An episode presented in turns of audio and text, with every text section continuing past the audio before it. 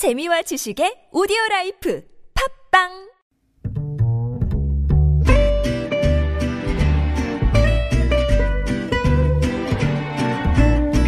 Good evening, everyone. Welcome to the evening show. 네, 바로 전 들어온 속보부터 전해드려야겠습니다. 22명 사상자를 낸 아파트 방화살인범 안인득의 국민참여재판이 오늘로 마무리가 됐습니다. 배심원 9명의 만장일치로 1심 재판부가 사형을 선고했습니다. 검찰의 조국 전 장관 수사가 유재수 전 부산시 경제부 시장 그리고 황운하 대전지방 경찰청장 수사까지 번지는 분위기인데요. 서울타임즈에서 집중 분석하겠습니다. 지소미아 종료 연장을 두고 한일 강의 진실 공방 후폭풍이 굉장히 큽니다. 이런 가운데 유니클로 공짜 내복 행사의 줄선 인파들이 공개가 되면서 일본 우익 언론에서는 한국인들 자존심도 없냐 얘기까지 하고 있다죠. 오길계 등 일본과 관련해서 국제 여론전 선봉에 서 계신 서경덕 성신여대 교수와 잠시 후 얘기 나눠보겠습니다. 김지윤의 이브닝쇼 시작합니다.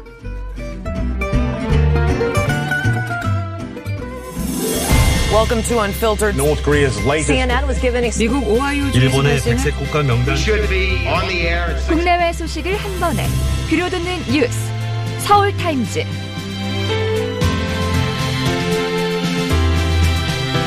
네, 서울타임즈 시간입니다. 오늘은 좀 색다르게 다른 분 두 분을 모셔봤어요. 최영일 시사평론가 그리고 최단비 변호사 나오셨습니다. 어서 오세요. 안녕하세요. 안녕하세요. 최최남매라고 하죠. 저기 최단비 변호사 의견도 좀 물어보고요. 아, 네. 네, 본인 의견만 얘기하지 마시고요. 네. 어, 일단 법적인 얘기가 좀 많이 나와갖고 맞아요. 저희가 특별히 최단비 변호사를 모셨습니다. 유재수 전 부산시 경제부시장 관련 소식. 어, 오늘 구속영장 실질심사를 받았습니다. 네, 혐의가 뭐 한 세 가지 정도 있다고 하는데 좀 설명을 해 주시죠. 네, 이 2016년부터 지금 부산시의 경제부시장으로 있을 때까지 금융업체로부터 한 뇌물을 받고요. 뇌물. 또 예, 금품 이익을 본인이 스스로 직접 받거나 혹은 동생의 취업과 관련된 기회를 제공받고 그와 관련되어서 금융업체에게 이득을 준 그러한 사실관계로 인해서 형법상 뇌물수수, 수뢰후 부정처사, 또 청탁금지법 위반 등의 세 가지 혐의로 지금 현재 구속영장 실제심사를 받고 기다리고 있습니다. 네, 이 청탁금지법이 김영란법이죠? 네, 우리가 맞습니다. 그렇군요.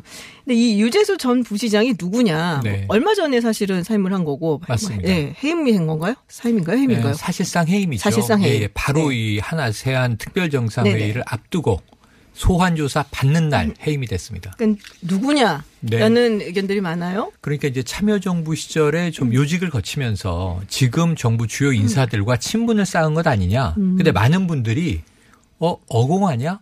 어공은 이제 나중에 어쩌다. 들어온 네, 어쩌다 어쩌다, 공무원. 공무원. 근데 원래 공무원은 늘공이라고 한단 그렇죠. 말이에요. 근데 이 유재수라는 인물은 늘공 출신이에요. 행시 예, 패스하고 행시를 네, 패스하고 행정관. 재경부에 일하다가 참여정부 시절에 인수위에 파견이 되게 됩니다. 그래서 음. 어찌 보면 여기서 이제 요직에 있었던 당시 이호철 제1부속실장이라든가 이런 인물들과 관계를 맺으면서 음. 눈에 들었던 것 같아요. 일을 잘했던 것 같습니다. 그래서 제1부속실 행정관도 했고요. 네. 여기는 당시 노무현 대통령의 일정을 챙기는 것이기 때문에 많은 언론에서 수행비서였다 이렇게 음, 보도가 굉장히 되기도 가까운 했어요. 사이였겠네요, 그러면. 측근에서 모셨던 관계이고 음. 민정수석실에도 행정관으로 일하는 등 청와대 여러 부서 요직을 돌았어요. 민정수석실 언제 노무현 대통령 노무현 당시에 대통령 참여정부 시절에 그때 네. 민정수석은 누구였느냐? 아, 문재인 대통령이었나요? 문재인 대통령이었습니다. 아. 다만 직접 민정수석 수석과 일했다기보다는 행정관이니까 네네.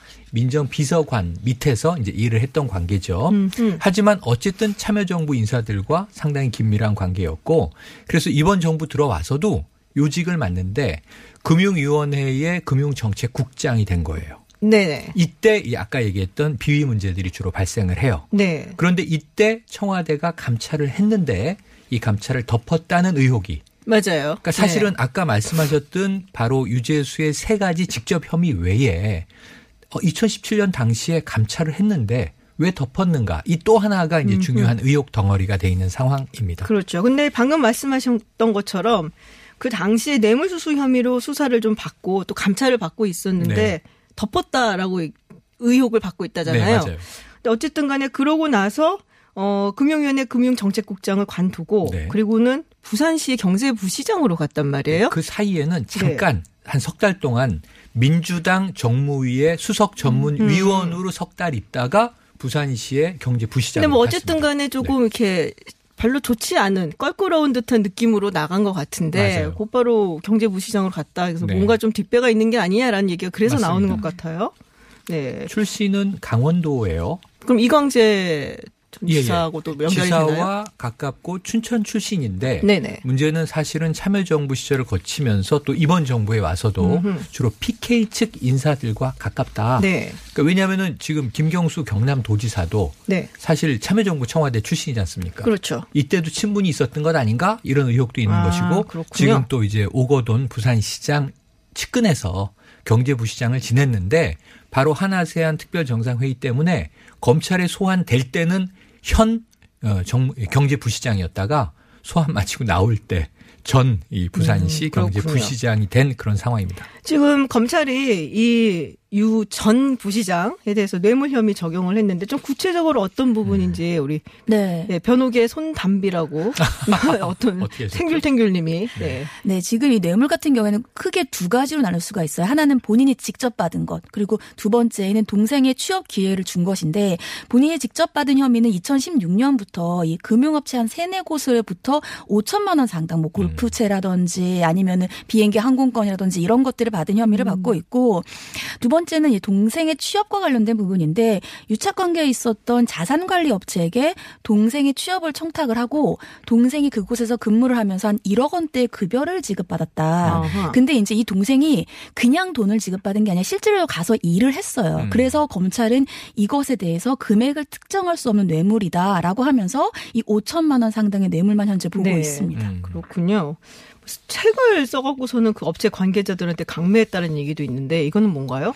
그러니까 이제 본인이 쓴 책에 대해서 이런 책을 사도록 한 것인데 이 네네. 책을 사도록 한 것도 뇌물죄나 아니면 김영란법 위반이 될 수가 있어요. 네네. 근데 이제 뇌물 어떤 때가 뇌물이고 어떤 때가 김영란법 위반이냐 하면 뇌물이 되려면은 직무 관련성이 있어야 됩니다. 근데 유재수 전 부시장 같은 경우에는 금융정책국장일 때에는 금융업체들과 관련돼서 직접적인 직무 관련성이 있다라고 보기가 굉장히 높아요. 관련성이. 음. 그래서 이때의 금융정책국장으로 있을 때 만약에 이런 뇌물을 받았거나 아니면은 책을 강매했다. 이러면 이거는 이제 뇌물죄가 될 수 있는 것이고 네. 이 사람이 금융정책국장을 그만두고 말씀하신 앞에 전문위원으로 국회 전문위원 갔거나 아니면 경제부시장으로 있을 때에도 지속적으로 돈을 받은 정황들을 지금 검찰은 보고 있거든요.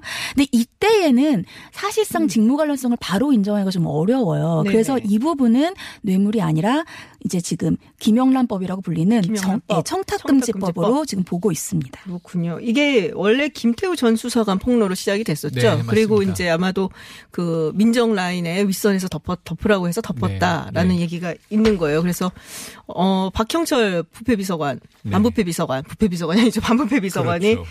얼마 전 이제 검찰에 진술을 한게 네.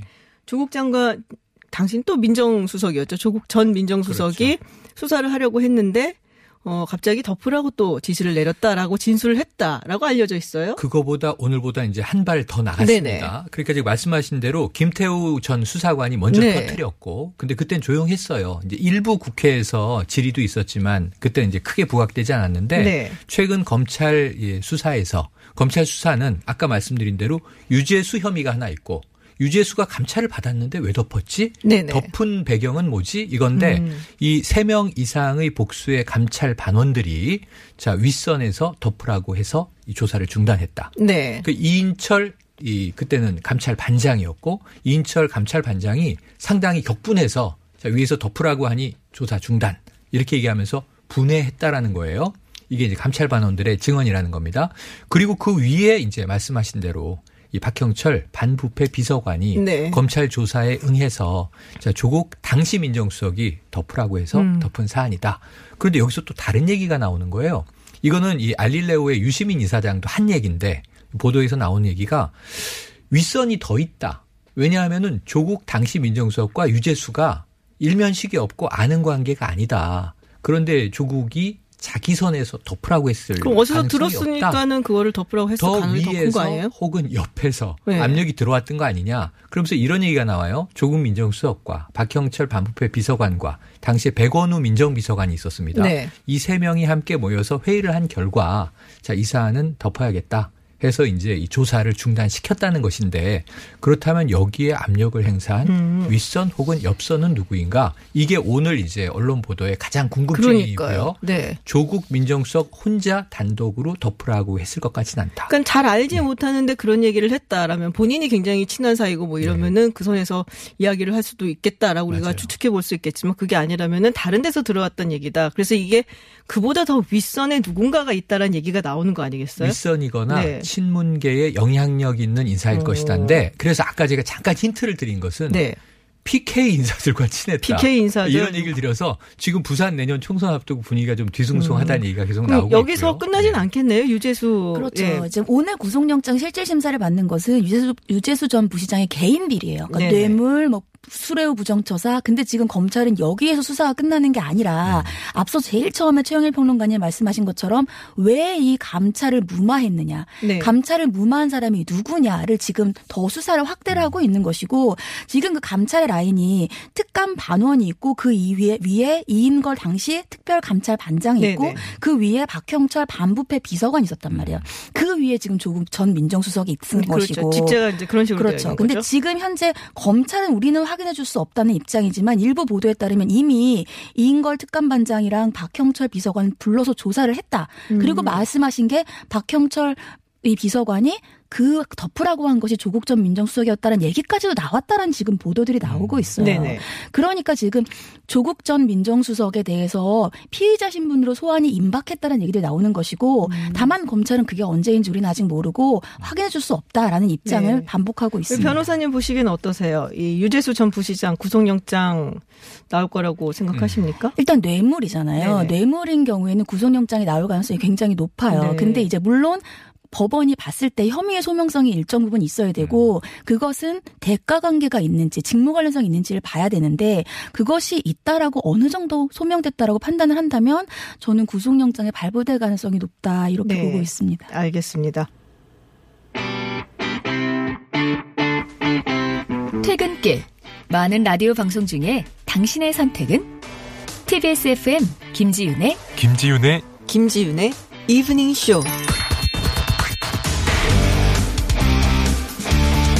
네, 황운하 대전 지방경찰청장 이야기를 좀 해보도록 하겠습니다. 이것 또한 조국 전 민정수석 네. 그 실에서 하명 수사가 있었다. 청와대 측에서 네. 비위를 조사해라. 그러고 지방선거 전에 하명 수사를 했다라는 부분이에요. 그리고 조금 조심스럽게 네네. 이제 언급해야 되는 게 하명 수사라고 쓰는 이 네네. 보도 매체들이 있고 네네. 또 다른 쪽에서는 이게 정상적인 첩보 이첩 첩보 이다. 이첩. 네, 이게 네. 고민정 청와대 대변인이 그렇게 언급하기도 음. 했습니다. 그러니까 그게 적법한 건지 불법한 건지에 따라서 다른 거예요. 네. 하명 수사라 하면 지금 직권 남용의 냄새가 좀 짙고요. 그렇죠. 이게 뭐 이 들어온 첩보를 자 우리가 선출 찍은 청와대에서 감찰하지 않으니 그럼 해당 경찰에서 하시오라고 이첩한 거면 적법하다는 거예요. 음. 그래서 아직은 그것을 위법인지 적법인지는 판단하기가 네네. 어려운 상황이고 관련 조사가 더 필요한데 이 황운하가 뜬 이유는 황운하란 이름이 오늘 급부상한 이유는 네. 먼저 김기현 전 울산시장 전 울산시장. 때문이에요. 자, 유재수 건은 감찰을 덮은 의혹인데 김기현 전 울산시장은 오히려 판 건이에요. 네. 그러니까 반대되는 거예요. 이 유재수는 이 친여 쪽 인사고 지금 이제 김기현 전 울산시장은 새누리당 의원을 삼선을 한 이 반대 야당 쪽 인사인데 음. 이 문제는 지방선거를 불과 얼마 앞둔 시기에 이제 황운하 당시에는 지금은 대전 경찰청장이지만 당시에는 울산 경찰청장이었습니다. 네. 울산 지방 경찰청장이 대대적으로 측근 수사를 해서 측근 비위 혐의들이 들어왔다. 김기현 전 울산시장의 네, 측근 수사를 했다. 비서실장과 이제 형 네. 동생입니다. 그래서 뭔가 부동산 관련 비위들이 접수됐다. 대대적으로 수사를 해서 사실은 이제 거의 뭐 경찰은 기소 의견으로 검찰에 넘겨요. 네네. 하지만 검찰에서는 다 무혐의가 났어요. 하지만 이, 이때는 이제 지방선거에서 이미 패배한 이후였던 겁니다. 음. 그래서 이게 선거 개입이다라는 게 이제 김기현 전 울산시장 측의 주장이고 네네. 황운하 경찰청장이 오늘 기자가 회견을 했어요. 뭐냐면은 청와대에서 하명했다라는 말은 나는 모르는 일이다. 나는 경찰청 경찰청. 본청에서 수사 지시가 내려와서 적법하게 수사했을 뿐이다. 음. 그러니까 이제 이 청와대 하명이라는 말은 나는 이제 믿지 않는다라는 취지를 밝혀서 음. 네네. 아까 말씀드린 대로 청와대 입장도 나왔고 이게 하명이냐 이첩이냐 지금 경계를 타고 있는 뉴스입니다. 근데 변호사님 이게 그러니까 잘 모르는 분들도 계실 것 같아 갖고요. 청와대에서 혹은 민정 라인에서 이런 것이 비위가 들어왔으니까 의혹이 있으니 속 좀 수사를 음. 해봐라라고 지방 경찰청이 보냈어요. 어, 김기현 전 울산시장에 대해서 왜 불법적인가 혹은 이게 불법적이 아닐 수도 있다. 음. 좀 설명을 좀 해주세요. 그러니까 예를 들자고 한다면 보통은 모두 다 고소고발로 사건이 시작되지 않습니다. 네. 인지수사라고 해서 검찰이 여러 가지 정보들을 파악을 해서 수사를 단서를 잡고 시작을 할 수가 있어요. 그러니까 만약에 이첩이라고 한다면 청와대에서 여러 가지 정보들을 파악을 했는데 지금 불법인 예를 들면 그 당시에 판단을 했을 때 김기현 전 울산시장이 여러 가지 비리가 있다. 그럼 이 부분에 대해서는 수사의 필요성을 스스로 판단해봐라. 경찰에서. 그렇게 해서 정보를 전달해서 이첩을 했다라고 하면 그것은 문제가 없습니다. 네. 근데 왜 여기에서 그러면 하명이라는 얘기가 나오느냐? 그 이첩을 한 대상이 청와대라는 거예요. 그러면 예를 들면은 경찰 입장에서 경찰청 입장에서 청와대에서 이 부분에 대해서 조사를 해봐라. 아니면 문제가 있을 것 같다라고 했을 때 이것에 압력을 느끼지 않을 것인가? 정말로 그냥 경찰청의 입장에서 이것을 판단을 해서 이 부분이 문제가 있는지를 조사하는 것이냐? 아니면 지금 이 자유한국당의 고소고발과 마찬가지로 청와대가 여기에 개입을 해서 저 사람에게 타겟을 삼아서 조사를 하라라고 압력을 행사했으면 그게 바로 지금 직권 남용이고 공직선거법 위반이라는 거예요. 이게 이제 선출직이니까 문제가 되는 것이죠. 네, 그러니까 시장은. 과연 청와대가 이것을 네. 보냈을 때 경찰에서 어떠한 것으로 이것을 받아들였는가 이 음. 부분이 지금 이첩이냐 하명이냐의 경계선에 있는 것으로 보입니다. 그래요. 지금 원래 내년 총선 출마한다고 하지 않았었나요? 네, 황운하 경찰청장이 대전 경찰청장이 출마 네. 예정이 고 고 조만간 명예퇴직을 신청했다는 얘기가 있어요. 아하. 근데 이 문제가 지금 이미 고발된 건이에요. 네. 그런데 이 1년여 만에 고발 내지 1년여 만에 지금 이게 서울중앙지검에서 수사를 시작하기 어, 하게 된 거예요. 최근에. 네네. 그러면서 이게 사실은 지금 위법 여부가 판단되기 전까지는 옷을 못 벗을 수도 있습니다. 음. 그럼 내년 1월 15일까지 퇴직이 안 되면 말이죠. 출마를 못 하는 출마를 건가요? 못해요. 그러니까 이런 문제 때문에 이 어떤 내년 출마에는 빨간불이 들어왔다라는 이제 보도도 있는데 지켜봐야 될 것이 아까 말씀하신 대로 청와대 감찰반 이 민정수석실의 이 감찰 대상은 네. 대통령이 임명한 직 고위공직자 조국 민정수석이 이제 국회 출석했을 때 어디부터 고위공직자요 그랬는데 5급 이상으로 본다라는 답변을 한 적도 있어요. 그런데 지금 울산시장은 광역 이제 지자체장이고 네. 선출직이니까 그렇죠. 선출직 공무원들은 청와대 감찰 대상이 아니라는 겁니다. 그런데 이게 외부에서 투서가 들어왔거나 외부에서 음. 들어온 첩보를 이첩한 거면 아무 문제가 없고 청와대가 적극적으로 아까 말씀하신 대로 표적 조사라도 해서 인지한 정보를 하명한 것이면 이것은 이제 직권남용 여지가 있는 것이고 음, 그렇군요. 그걸 우리가 지켜봐야 될 것 같네요. 알겠습니다. 또 하나 또 회자조가 되고 있는 사건이 있죠. 어, 김학의 전 법무부 차관 음. 1심 공소시효 다 됐다고 무죄가 지금 네, 나왔습니다. 맞습니다. 네. 근데 또 판결문에 그 말은 있어요. 동영상 속의 인물은 김학이다. 네. 그러니까는 이게 법리상으로 따져 갖고서는 지금 뭐, 뭐 처벌을 할 수는 없지만 음. 맞아요. 어쨌든 그 사람은 그 사람 맞다. 뭐 이런 것이죠. 그러니까 네. 저는 이게 정계선 부장판사인데요. 네네. 이명박 전 대통령 1심에서 15년 선고한 판사예요. 네. 굉장히 뭐 스마트한 판사라고 법조인들이 많이 얘기를 하세요. 근데 판결문은 그냥 무죄입니다. 공소시효가 음. 완성됐기 때문에 면소 소송 자체가 성립하기 어렵다. 그냥 무죄 하고 음. 판결하면 되는데 각주를 깨알같이 많이 붙였어요. 근데 이 이게 보도될 때는 영어로 많이 not guilty but not innocent 이렇게 얘기가 되는 거죠. 그러니까 유죄는 아닌데 결백하다고 볼 수도 없다. 네. 이런 이제 토를 달았다는 건데 이 안에서 굳이 가르마 방향이 반대예요. 영상 속의 인물은 제가 아니에요. 김학이 네네. 이제 전 차관이 주장했으나 이 재판부는 그런 거 합리성 없는 얘기고 네네. 김학의가 맞다라는 취지의 단서를 담고 있으면서 사실 좀 뉘앙스는 검찰을 비판하는 거예요. 음. 2013년, 2014년에 수사를 두 번이나 했는데 당시에 검찰이 무혐의로 기소하지도 않았어요. 근데 지금 보면 김학의가 맞는데 네. 그때는 영상이 달랐던 것도 아니잖아요. 뭐 이 해상도가 달라지지도 음. 않은 것이고 그때는 왜 김학의로 특정할 수 없다고 했느냐. 그래서 공소시효 6년을 질질 끌다가 완- 완성시켜버린 것은 사실은 검찰 책임 아니냐라는 강한 뉘앙스가 네. 전 담겨 있고 이걸 기록으로 남기고 싶었던 것 아닌가 추정을 해봅니다. 오늘 약속하신 대로 네. 네, 우리 최, 최단비 변호사님께 좀 말씀을 하실 수 있는 기회를 좀 더 달란 말이에요. 저는 막 끝났어요. 저는 다 한것 네, 같습니다. 알겠습니다. 어, 그 부분 여쭤볼게요. 검찰 측이 이제 항소를 할 거잖아요. 네. 그리고 뭐 특수관광죄라든지 뭐 이런 부분에도 아마도 혐의가 치러질 네. 것 같은데 어떻게 보세요? 2심에 대해서는. 근데 사실은 2심이 쉽지는 않습니다. 왜냐하면 지금 1심에서 무죄가 선고된 것이 제3자 뇌물죄가 혐의가 없다라고 봤기 때문에 증거가 불충분하다. 근데 검찰이 왜 굳이 제3자 뇌물죄까지 끌어들였느냐. 이게 뇌물 액수가 많아져야 공소시효가 더 늘어나는데 네. 이 제3자 뇌물죄를 안 끌어들이면 뇌물 액수가 떨어지면서 공소시효가 이미 끝나요. 그래서 이번 1심에서 제3자 뇌물죄가 인정이 안 되면서 공소시효가 짧아져서 무죄가 나온 거란 말이에요. 아. 그러니까 검찰 입장에서는 2심에서 이기려면 그러면 제3자 뇌물죄를 인정을 받아야 되는데 그러네요. 애매해요. 그리고 이게 제3자 뇌물죄가 인정이 안 된 게 윤중천 씨가 말을 법정에서 바꾸면서 어, 어떻게 바꿨어요? 어떻게 얘기를 했냐면 내가 이 지금 어. 이 김학의 전 차관이 나한테 반드시 저거에 대해서 면제를 해달라고 부탁한 바도 없고 나는 지금 이 사람에 대해서 내가 이 A 씨 여성인데요. 1억 원을 안 받고 용서해 준다라고 말한 적도 없다. 지금 제3자 뇌물죄가 뭐냐면 이 A 씨가 김학의 전 차관과 성관계를 맺었는데 김학의 전 차관이 이게 너무 두려워서 윤중천 씨가 A 씨에게 받아야 될 1억 원을 네가 받지 마라. 이렇게 얘기를 했다는 거예요. 그러니까 결국은 어허. A 씨한테 윤중천 씨가 돈 1억을 안 받는 것에 대한 이익을 김학의 전 차관이 받았으니까 네. 제3자 뇌물죄라는 건데 지금 김 전 차관이 A 씨에게 돈을 돌려받지 말라는 취지로 나에게 말한 적이 없다. 이렇게 윤중천이 진술을 했어요. 그리고 나도 아. 또 1억 원을 안 받겠다고 한 적도 없다. 난 용서할 생각도 없었다. 그 얘기는 그 이득을 김학의 전 차관이 받은 게 아니라는 그러네요. 거죠. 그러니까 결국은 2심에서 검찰이 이것을 입증하기 굉장히 어려워요. 그래서 항소는 하겠지만 쉽지 않은 싸움이 될 거다. 이런 생각이 듭니다. 그렇군요. 아, 글쎄 뭐 법감정으로 본다면은 사실은 그 장면이 잊혀지지가 않아요. 네, 아 정말 잊어버리고 싶은데 안 본 눈 삽니다가 이럴 때 나오는 그렇죠. 말인데, 그렇죠. 네, 또이 법리적인 걸로 따지고 들어가면은 참 안타까울 경우가 많거든요. 그래서 그것도 이것도 하나의 케이스가 아닌가라는 음. 생각이 조금 듭니다. 네, 오늘 법적인 이야기까지 정말 잘 풀어주셨습니다. 네, 법조계의 손담비 변호사, 최담비 변호사와 함께 했고요. 또 최영일 평론가 함께 했습니다. 오늘 고맙습니다. 네, 감사합니다. 고맙습니다.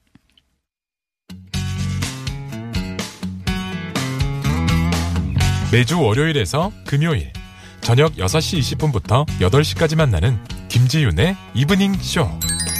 라디오 생방 스튜디오가 궁금하신가요? 지금 바로 유튜브에서 TBS FM으로 들어오세요. 때로는 진지한, 때로는 신나는 스튜디오의 생생한 모습 보실 수 있습니다. 국제 정치 전문가 김지윤 박사가 진행하는 이브닝 쇼. 매일 새로운 뉴스로 여러분의 저녁길을 함께합니다.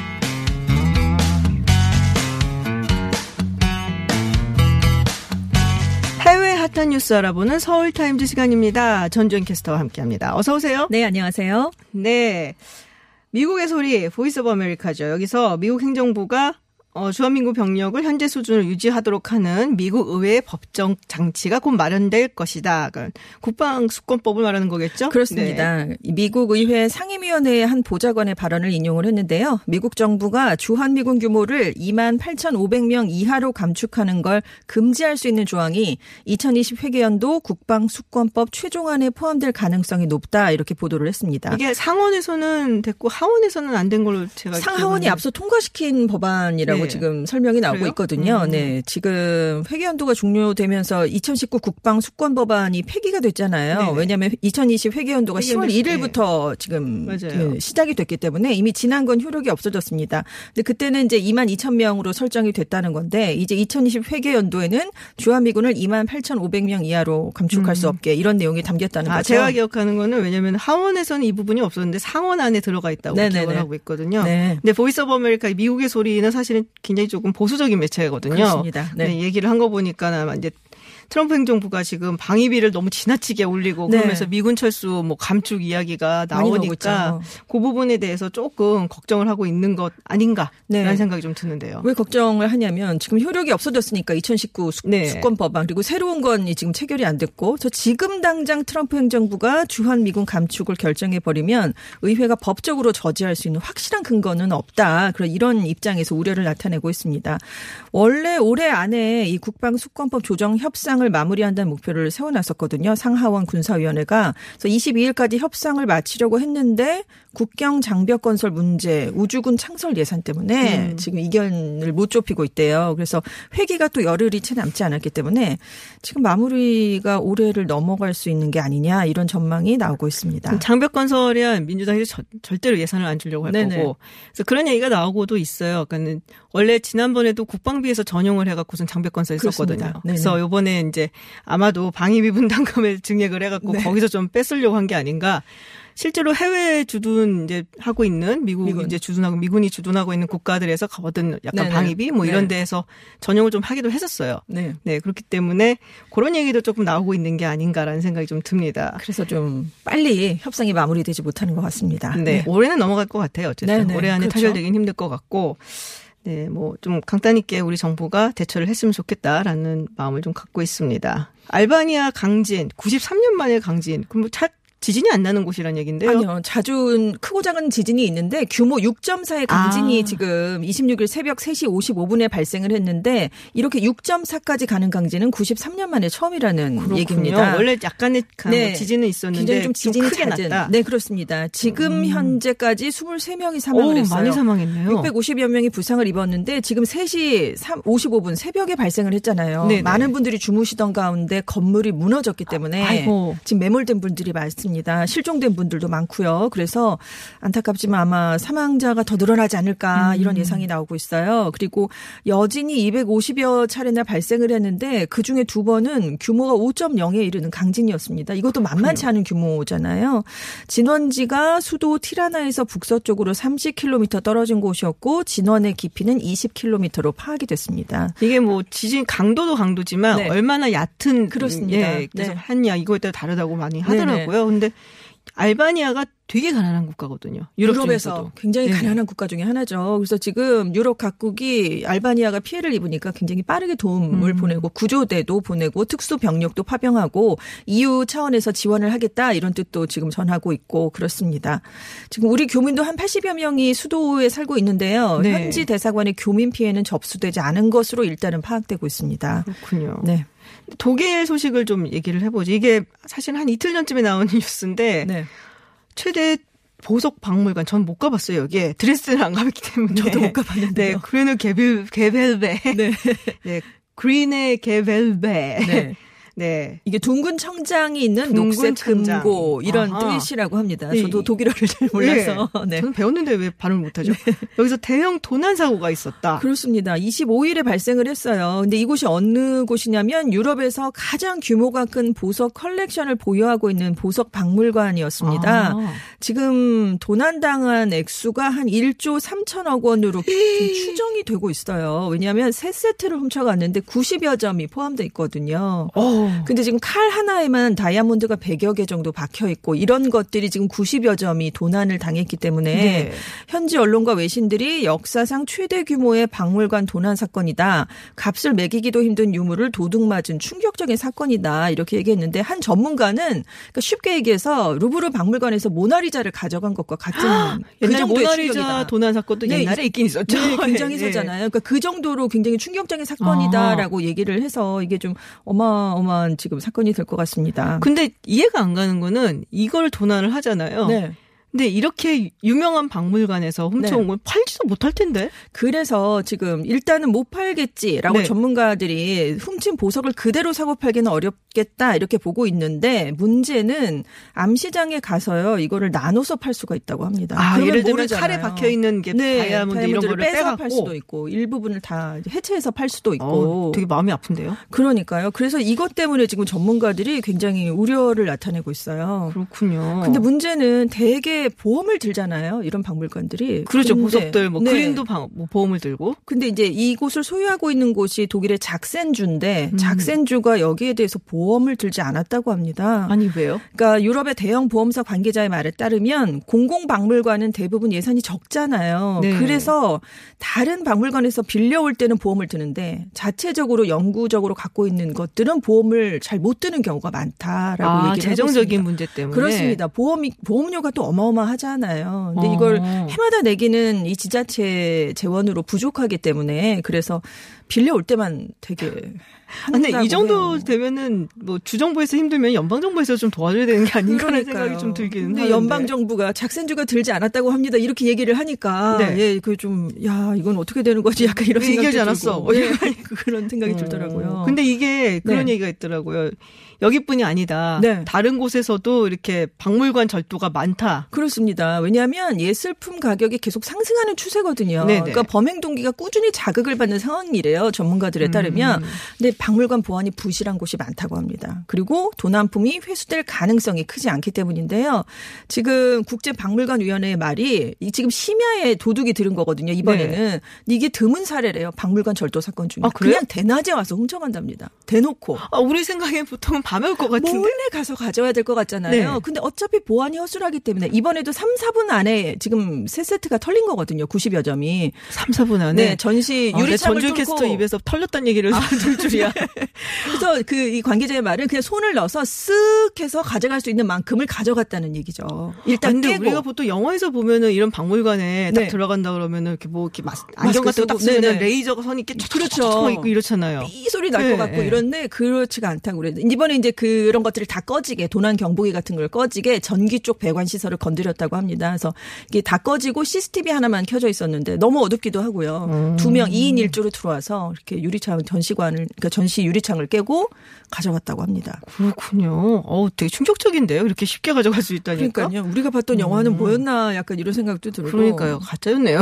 근데 아무튼 미술품이 시대가 변해도 가치가 떨어지지 않는 경우가 네. 많기 때문에 안전 자산으로 여겨지는 경우가 많대요. 시대가 가면 갈수록 사실은 더 뛰죠, 유명한 가치가. 예, 예술품은 네. 근데 이제 범죄 단체들이 또 돈 세탁 용도로 사용하기도 하고 그래서 지금 온라인 데이터베이스를 보면 3만 4천여 점의 작품이 도난 리스트에 등록이 돼 있다고 합니다. 그러니까 어마어마할 정도로 음. 지금 절도가 많이 이루어지고 있다는 얘기죠. 다른 나라에서 그러면은 박물관 절도 사건 어떤 게 있어요? 중요한 거 한 두어 개만 소개해 주세요. 독일에서 2017년에도 100kg에 육박하는 거대한 금화를 탈취한 적이 있었어요. 아, 독일 문제네. 100kg, 100kg을. 네, 50억 원 정도인데 아직 박물관으로 돌아오지 못했고요. 미국에서 90년 내에 렘브란트와 마네, 드가 등의 작품 13점이 한 아. 5,500억 원 정도의 상, 상당히 미술품이 도둑을 맞았는데 아직도 행방이 묘연한 아, 이거 어. 뭐 어딘지 알아요. 제가 네네. 보스턴에 있을 때. 네네. 제, 제가 있을 때는 아닌데, 예, 맞아요. 이 박물관. 그래갖고 대대적인 막 뭐 있었어요. 좀. 그러니까요. 이게 굉장히 큰, 예. 그러니까 이 사건 이후에 가장 큰 도난 사건이다. 이런 얘기들을 아, 요 전문가들이. 이후에 가장 큰. 네, 그렇습니다. 사건이다. 야, 렘브란트, 마네, 드가. 아유, 네, 아, 이름만. 들어도 마음이 아프네.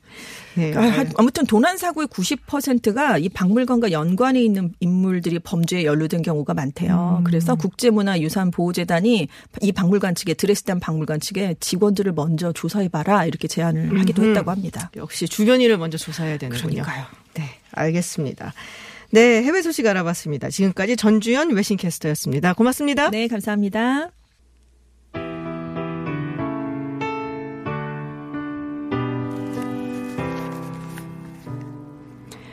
네, 핑크의 Just Give Me a Reason 어, 들려드리면서 저는 7시에 김지윤의 픽으로 돌아오겠습니다.